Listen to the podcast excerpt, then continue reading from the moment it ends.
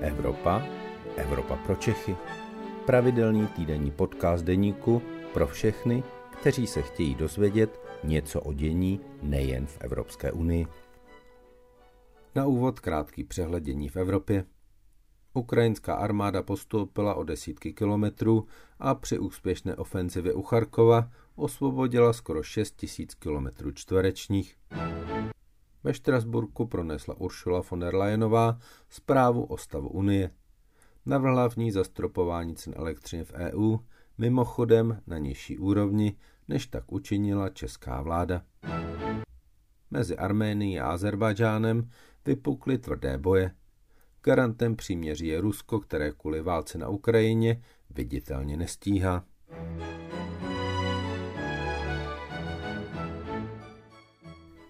Dobrý den, je středa poledne a tak je to vaše oblíbená Evropa pro Čechy, u které vás vítá evropský editor deníku Luboš Palata. Dnes se podíváme do Bratislavy, kde se rozpadla vládní koalice. Z vlády odešla strana Svoboda a Solidarita a vznikla menšinová vláda. Zeptáme se asi nejslavnějšího slovenského politologa Grigorie Mesežníkova, prezidenta Institutu pro veřejné otázky v Bratislavě na věci, které z toho vyplývají.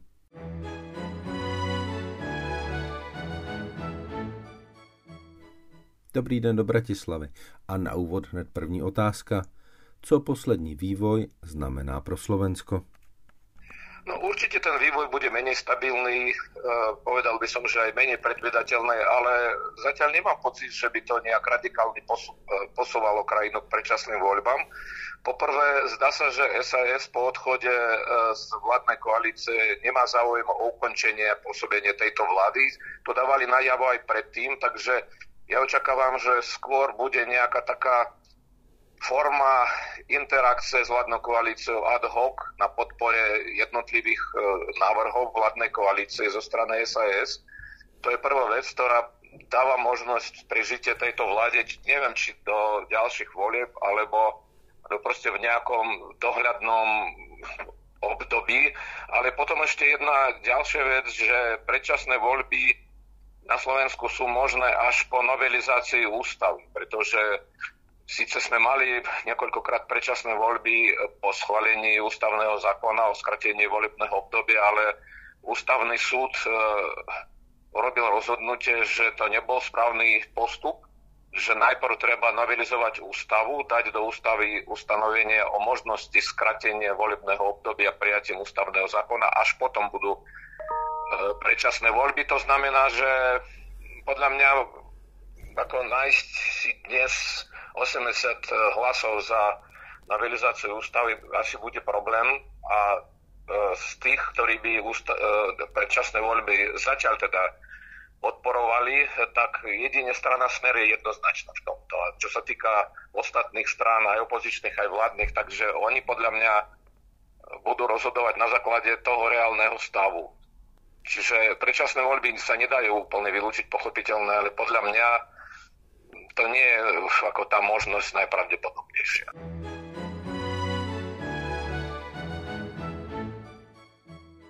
Um, co se tedy vlastně uh, teď na Slovensku stalo? Je to tak, že s výjimkou vlastně jedné malé strany prezidenta Kisky uh, zůstaly ve vládě Eh, vlastně dva populistické subjekty, takže se ta vláda posunuje k nějakému populismu? Uh, to je dobrá otázka. No tak áno, ako charakter týchto dvoch subjektov je taký, že Smerodina je uh,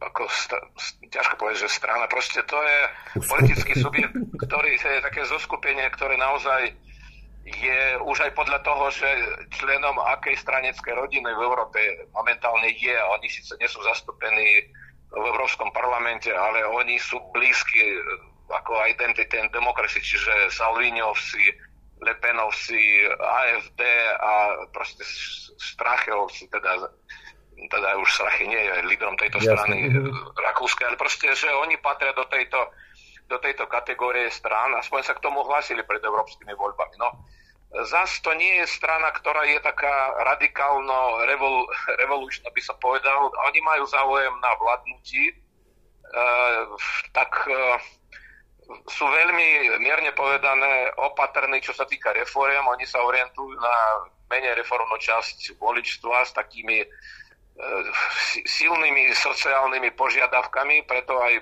brzdia ako vládny program reform. No a plus ešte, aspoň v minulosti, boli dosť xenofóbne. Teraz ako tú svoju xenofóbiu nejak až tak veľmi najavo nedávajú, ale teda v rokoch 2015-2016 boli jednou z najsilnejších takých protimigračných strán na Slovensku. No. Uh, a je to, je to v podstate povedal, že som podnikateľský podnik, projekt. áno, áno. Hej, no Oľano je predsa len trošku iné, je to také pluralitnejšie združenie, hoci e, smerujú tiež tomu konzervativizmu. Tá smerodina niekedy sa prejavuje ako reakčná, podľa mňa, strana. Mm-hmm. Hej. Oľano, tam je aj nejaká menšia frakcia takých liberálnejších ľudí, potom tam sú veľmi striktne zadefinovaní konzervatívne kresťania, to je Kresťanská únia.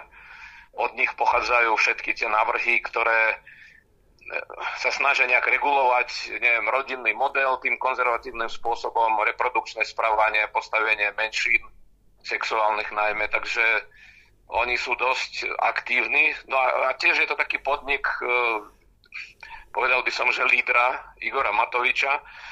Tak áno, nie sú, podľa mňa ani jedna, ani druhá strana nie je programová.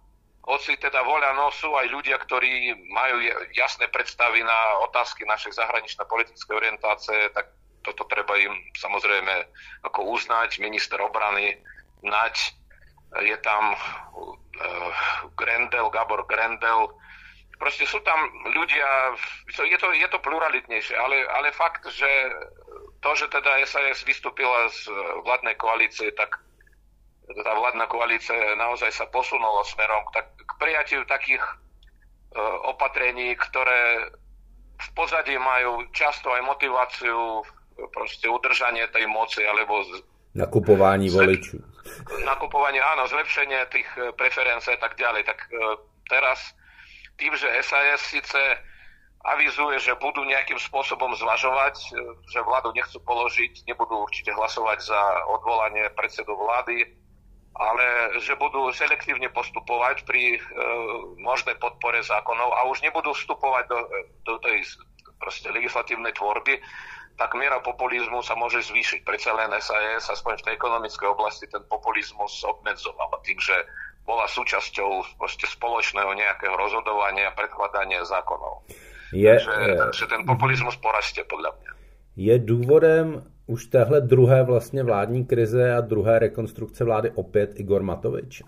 No on, uh, to je taká zvláštna vec, že hoci vo vládnej koalícii boli aj konflikty takého programového nejakého typu, hej, že neviem, liberálno-konzervatívne alebo, alebo ekonomicky podložené s takými populistickými nápadmi, akože toto všetko sa nestalo príčinou rozpadu vládnej koalície. Príčinou rozpadu rozpadu, proste zoštehlenie vládnej koalície, ale, ale príčinou toho, že SAS odišla z tejto vlády, podľa mňa boli osobnostné charakteristiky najprv premiéra a potom ministra financie, lídra najsilnejšieho hnutia, ktorý podľa mňa má zniženú, zniženú kapacitu vnímať nejakú spätnú väzbu a najmä kritickú spätnú väzbu. To je jedna vec. To znamená, že čokoľvek, čo prichádzalo od jeho koaličných partnerov, teraz nehovorím o širšej nejakej komunite, novinárov, expertov a tak ďalej, to je akože mimo záberu. Hej, že proste, ale to, čo teda je dôležité z hľadiska spoluvladnutie, že proste musíš ako, ako koaličný partner musíš brať do úvahy názory svojich koaličných partnerov. Proste nemôžeš to presadzovať hlava, nehlava, ale najmä nesmeš reagovať e, netolerantne na proste nejakú kritickú spätnú väzbu, tak toto u Matoviča je dosť ako kapacita, respektíve schopnosť e, e, takto pristupovať k spoluvladnutiu je znížená. E, to je jedna vec. A druhá vec, že on naozaj je sebastredný človek. On, on e, niekoľkokrát sa to potvrdilo, že on proste príde s nejakou myšlienkou, taká akože super myšlienka nejaká, taká, taká hyper, idea, hej, dôležitá, ktorú on považuje za absolútne, neviem, proste revolučnú, alebo teda revolučnú v tom zmysle, že je to samozrejme zjednodušené vnímanie, že to pomôže zlepšiť situáciu, že je geniálna myšlenka, že dovieť sputnik a tým pádom zachrániť celé obyvateľstvo proste od, od korony, alebo teraz presadiť ten rodinný balík a zachrániť tým rodiny, akože z ekonomického hľadiska, tak potom tiež to presadzuje hlava, nehlava. Čiže ako ten spôsob uh, prístupu k moci, komunikácie, spolupráce to, s dá, dá, uh, Dalo by se to nazvat jako diktátorský spís, způsob vládnutí? No, ja neviem, diktátorský ako... Autoritatívny. by som bol, autorita, áno, autoritatívne v tom zmysle, že on potom samozrejme útočí hej, na tých svojich oponentov útočí, snaží sa ich diskvalifikovať, pripisujú im tie najhoršie zámery. Teraz napríklad tesne pred e, odchodom, definitívnym odchodom SAS povedal, že SAS je rovnaká hrozba pre demokraciu ako smer, no je to fakt akože absolútne nezmysel. Proste to vecne nesedí. SAS e, bola možno tiež pre Matoviča problém, pretože snažila sa nejako obmedzovať, ale proste tento typ diskvalifikácie, obviňovania, tak a toto podľa mňa všetko sú osobnostné charakteristiky a zo strany, S, zo strany Oľano on bol hlavným aktérom všetkých konfliktov. Uh, a potom samozrejme, že e, on má skupinu takých lojálnych ľudí v samotnom tom jeho hnutí, oni sa potom pridávajú. Mm-hmm. ale on, nespomínam si, fakt nespomínam si na to, že niekto iný z Oľano vyvolával takéto konflikty. On bol vždy generátorom týchto konfliktov. Je pravda, že sa potom pridávali ľudia aj, povedzme, aj z tej lepšej časti Oľano na jeho obranu. Tam, neviem, tam zrejme boli nejaké osobné väzby veľmi silné a tá lojalita mo- mohla byť založená aj na nejakých spoločných, ja neviem, skúsenostiach, ale on, on bol hlavným generátorom tých konfliktov. Hej, že, tak ja si mhm. myslím, že on sa stal neznesiteľný pre SAS, ale, pre, ale čo sa týka eh, hnutia Sme rodina, tak zaujímavé je, že s nimi sa on až tak veľmi nedostával do konfliktov. Dokonca často akceptoval Matovič Kolarovi napríklad to, čo určite by Suliku, Sulikovi eh, neakceptoval, že Sme rodina veľakrát nepodporila uh, hlasovaním to, na čom boli nejaké dohody vo vládnom programe.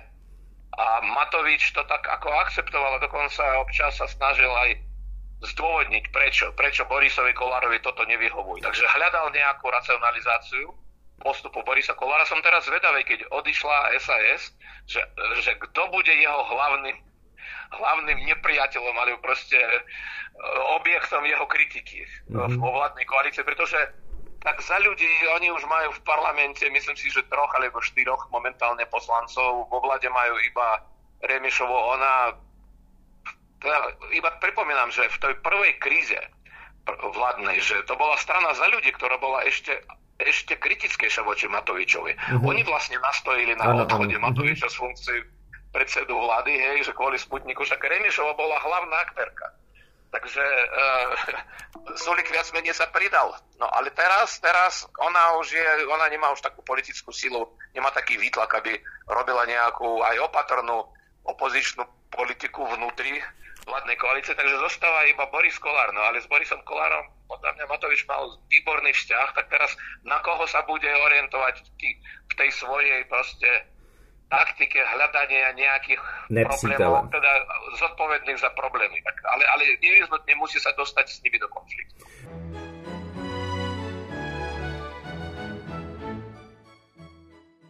Slovensko velmi zásadně podpořilo Ukrajinu především eh, z hlediska eh, dodávek zbraní, vzhledem ke své velikosti samozřejmě, je, jsou dopady ruské agrese proti Ukrajině jedním z důvodů rozpadu té současné vlády? Nie, vôbec nie. Toto absolútne nebola príčina. V tomto tá vládna koalícia je dosť koherentná. Tak možno, že sme rodina občas e, jej zastupcovia sa vyjadrujú tak nejak zmerlivejšie, ale ako nedá sa povedať, že by boli prorusky. Vôbec nie, čiže držia tú líniu. No a čo sa týka SAS a Oľano, tak v tejto veci naozaj sú absolútne akože v jednej línii. Takže ani tie zmeny vo vlade, e, teda najmä sa hovorí o e, ministerstve zahraničných vecí. Nevieme, kto tam bude, tak teraz podľa Gularových informácií, že vraj dostal ponuku Rasislav Kačer. Toto už aj pre mňa ešte ďalšie potvrdenie, že Oľano v tomto akože je OK. Mm-hmm. Hej, takže Jasne. Uh, mm-hmm. rozpad, teda uh, zoštehlenie alebo zmena vo vládnej koalícii s tým podľa mňa nesúvisela. Na druhou stranu ty současné vládní strany mají v průzkumech podporu 17% občanů. Kdyby ty volby dopadly podle současných preferencí, znamenalo by to, že se změní ta zásadní politická orientace Slovenska a přejde, dejme tomu, na pozici, v které je dnes Maďarsko? No to si nemyslím ani za toho, povedal by som, že takého z môjho pohľadu problematického, ale najpravdepodobnejšieho variantu, že by súčasťou ďalšej vlády sa stala strana hlas, lebo smer podľa mňa, smer sa nevráti. Proste pri rôznych úvahách o tom, čo môže smer po voľbách, do akej pozície sa dostať, myslím si, že nebude ja si myslím, že nikto nemá záujem o spoluprácu so, so Smerom, dokonca aj hlas. No ale chcem iba podotknúť, že zatiaľ áno, že zatiaľ beriete ako tie volebné preferencie bez SAS, ale SAS nemôže byť súčasťou proste nejakej vlády so Smerom a s fašistami. Takže a navyše ešte e, momentálne mimo parlamentu sú ďalšie strany s, s celkom solidnou podporou, ktoré by sa pridali k tej prodemokratickej nejakej vládnej koalícii. Ja, ja, takto, myslím si, že predčasne teraz proste e, nejak predpovedať e, volebné výsledky, ale chcem povedať, že a keby na, aj keby napríklad došlo k tomu, že súčasťou tej ďalšej vládnej koalície bola strana Hlas, ktorá momentálne je e, najsilnejšie, pokiaľ ide o volebné preferencie, hoci podotýkam, že to nie sú voliči ešte, to sú mm-hmm. sympatizanti. Tá strana ešte neprešla voľbami a my máme skúsenosti, keď proste volebné výsledky sa dosť odlišovali od, od podpory aj obidvoma smermi, tak strana sieť, ktorá pred voľbami mala 15%, bola nová strana a napokon, a teda e, bola založená Procházkom, ktorý sa odštepil od KDH a potom uh, do, do parlamentu sa dostala s 5%. Mm-hmm. No a, opačný, a opačný príklad, keď uh, Oľano malo nejakých 6-7 a získalo 25. No čiže toto je všetko také, to sú také úvahy, ktoré vôbec o voľbách uh, sa ukážu ako nerelevantné. Ale myslím si, že to, čo chcem povedať, že hlas, ak bude súčasťou koalície s prozápadnými stranami, tak nebude mať potenciál na to, aby zvrátil zahraničnú zahraničnú politiku a bezpečnostnú politiku. Hoci treba povedať zas, že isté znepokojenie vyvoláva to, akým spôsobom oni pristupovali k ratifikácii obrannej dohody e, so Spojenými štátmi. Oni sa pridali k opozícii, aj k fašistom, aj k smeru, čo teda pre mňa bolo dosť ako prekvapujúce, ale to bol čistý populizmus z ich strany. Čili, ale odtedy, odtedy, odtedy zaujímajú také umiernenejšie pozície nedajú sa podľa mňa označiť za, ako, za ruských agentov na rozdiel od Fica a fašistov.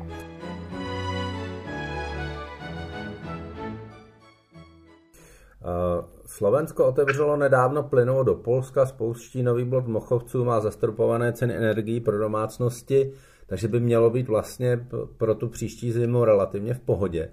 Proč i na Slovensku je mezi obyvateli obrovská nervozita, jestli se ta zima zvládne? No tak poprvé je to taký diskurs, ten verejnopolitický diskurs aj mediálny, proste o tom sa píše, teraz tá vojna, a Rusko zastavuje dodávky plynu, ľudia sú vnímaví voči takýmto alarmistickým obsahom v médiách, menej e, racionálne pristupujú. Musím povedať, že ako je to neuveriteľné pre Slovensko, že taká dobrá, šťastná zhoda, že jednak e, tá prepojka s Poľskom a jednak sprevádzkovanie toho tretieho bloku, ale ten bude sprevádzkovaný, myslím si, že o 5 mesiacov, ak sa nemýlim, že tam... Ne, tam ne, ne, nejaký... tam, už, tam už přelom roku dokonce, jako jsem slyšel, jako že pojede naplno, že... A jestli se bavíme o třetím a pak je tam ještě čtvrtý ten, že jo, ale ten tře, třetí přelom roku. Áno, no, no, no tak povedzme si 4 mesiace, hej, mm-hmm. ale v každom prípade proste je to už zasiahne ako pozitívny efekt bude už počas tej zimy. No a plus ešte tá opozícia, tá opozícia je neurvala. V tomto teda musím povedať, že aj tie Pelegrini, aj Fico, aj, aj fašisti samozrejme, že stále snažia sa vytvoriť taký dojem, že proste toto všetko, čo sa na nás valí, vláda nedokáže riešiť. E, tá vláda tiež nevysiela dobré signály o svojej schopnosti toto riešiť, hoci ja nesúhlasím s tým, že nerobia nič. Určite niečo robia, Sulik niečo robil, rokoval z SPP, no proste e, možno, že robili menej, ale viac bola viditeľná tá ich e, situácia vnútro, vnútrokoaličná, proste potom bol, vznikal ten pocit, že sa venujú, teda dojem obyvateľov, že sa venujú sami sebe, že sú konfliktné že menej sa venujú riešeniu problémov tých e, ľudí bežných. Takže ja osobne môj môj pocit je taký, že ako vzhľadom proste na to, že teraz tie štrukturálne kroky nejaké sa urobili, to znamená, že to ruské embargo, samo embargo, že nebude mať taký dopad proste na na reálny stav, no a plus ešte uvidíme, ako to pôjde s tým zastropovaním.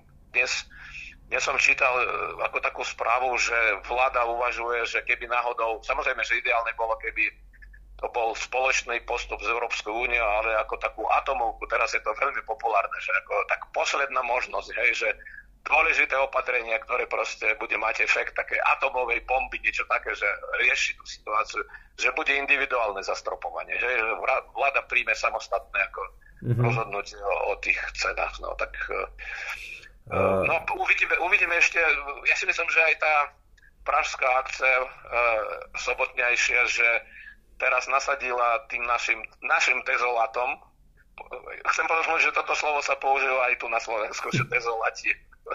Takže akože tá spoločná československá nejaká vzájomnosť kultúrno-lingvistická, že podľa mňa sa oni pokusia o niečo také aj tu a uvidíme, že koľko ľudí príde do Bratislavy. Doteraz oni tu organizovali rôzne takéto akcie, korona, vojna na Ukrajine a tak ďalej, ale vždy podľa mňa to vždy bol taký krach, že pár tisíc ľudí prišlo zvonku, Bratislavská populácia sa do toho nezapojila, takže nedávame veľkú šancu, ale budem veľmi opatrný, no treba počkať. Treba počkať, uvidíme.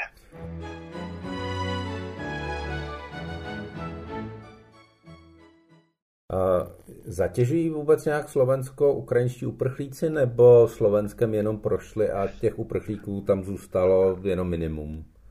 No nie, tak e, cez Slovensko prešlo, myslím si, že dnes to mohlo, môže byť už takých nejakých 800 tisíc. To bolo nejakých 750, mm-hmm. tuším.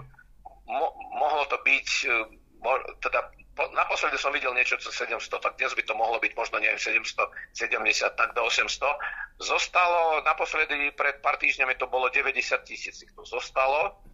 To není uh, málo. To nie je málo, to nie je málo. Samozrejme sú s tým problémy, reálne problémy, že tí ľudia nemajú naozaj dostatok prostriedkov, že nejaká podpora je, tá podpora nie je veľmi veľká. Myslím si, že z týchto ľudí sa zatiaľ na Slovensku zamestnalo asi takých 10%, do 10 mhm. tisíc.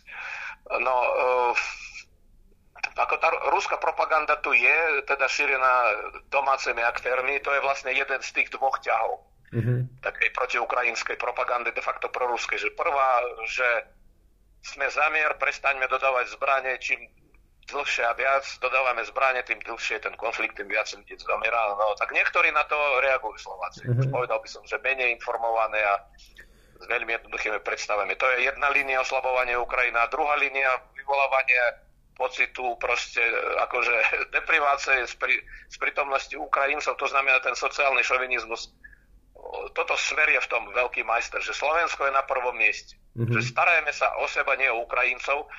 Tak e, ako tie sumy, ktoré Slovensko vyčlenilo, myslím si, že tam ide tak do 290 miliónov, mám pocit, že mm-hmm. sa nemýlim, že Slovensko poskytlo na pomoc, plus ešte podpora z Európskej únie.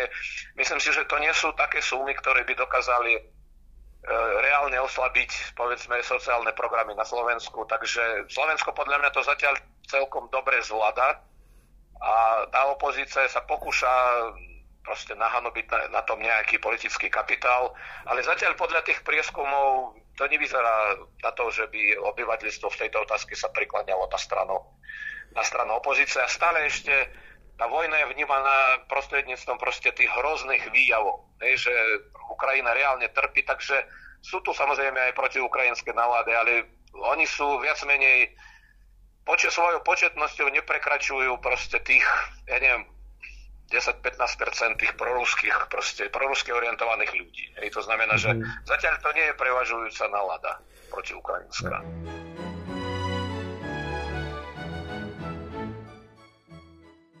Povedla se té současné vládní garnituře očista Slovenska. Máme tady obrovské spoustu, obrovskou spoustu začení, velkou spoustu rozběhnutých soudů, některé už dokončené.